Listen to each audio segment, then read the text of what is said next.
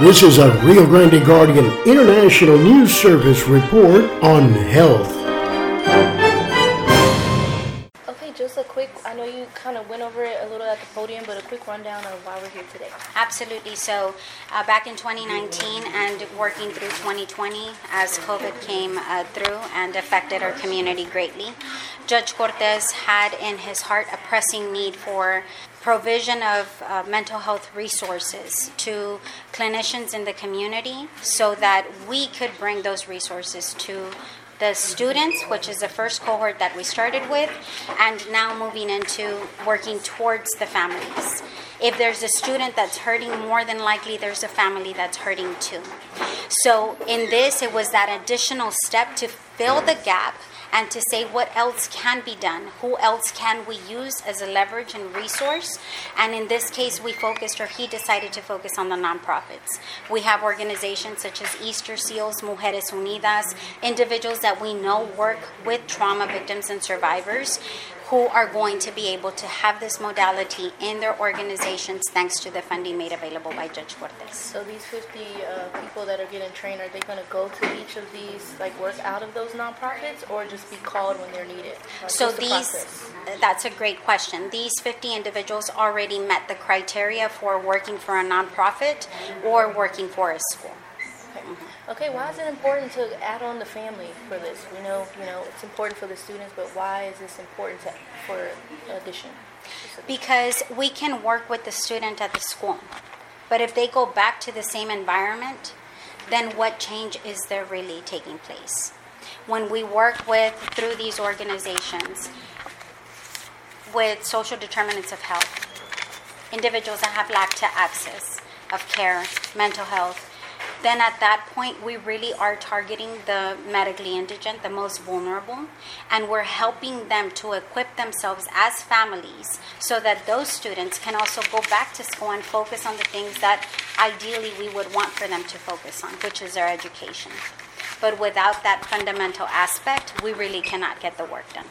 And of course, this is free to the participants. Absolutely. This is through ARPA funding uh, through Hidalgo County. And this was $60,000? It was $60,000, yes. Spread over how many years, or this spread? So each train, uh, the training itself, it's it's worth three thousand dollars per participant. So when we do the math, sixty thousand dollars is not enough, correct?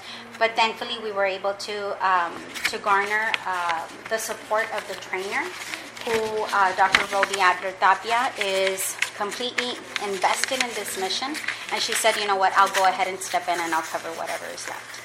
Hey, then one last word to the families who may be participating in this. Uh, what do you want to say to them about this new edition? What I would like for, for them to know is that there really is a community that supports them. We are listening to the needs. We are trying our best to address them. It's taking time, yes, but all good things take time. So I just want for them to know that we welcome their patience and we also welcome their eagerness to see what else is available in our community so that them and their families can have a better quality of life. Eh, el propósito de hoy es que estamos haciendo la bienvenida a 50 integrantes más que vienen de parte de eh, organizaciones que son sin fines de lucro, en donde estas ah, profesionistas, consejeros y consejeras van a ser equipados con una modalidad diferente para que ellos puedan empezar a trabajar con el aspecto familiar, el aspecto, el aspecto relacional. Eh, en el primer grupo nos enfocamos en los estudiantes, más sin embargo nos dimos cuenta que estos estudiantes tienen hogares y en esos hogares quizás hay personas que necesitan de ayuda, necesitan de recursos. Entonces en este aspecto nos estamos anclando en donde es la familia y dando y proporcionando este servicio que realmente sí se necesita, en donde el juez del condado está invirtiendo el dinero para que estas 50 personas puedan ser, ah, puedan ser capacitadas. Only follow, my only follow-up question would be, how serious is mental, are the mental health problems in this county? Have they got worse? Did they get worse during COVID? And are there any stats out there that t- say our county is worse than any other?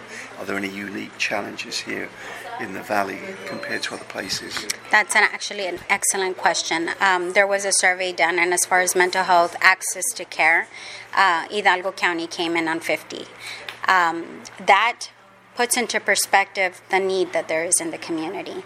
Over a two week span, February 1st to February 13th of 2023, there was an increase of 40% in symptoms of depression and anxiety amongst the individuals that were screened. This tells us that if we don't do something proactively, we're going to have to suffer the consequences at the end. So, Did that study say why it, it, it's bad here compared to other areas? if we look at um, the rate of how many individuals are undocumented in our area, if we look at um, poverty, lack of access to care, transportation, what the social determinants of health are focused on, we're able to understand why we rank at number 50.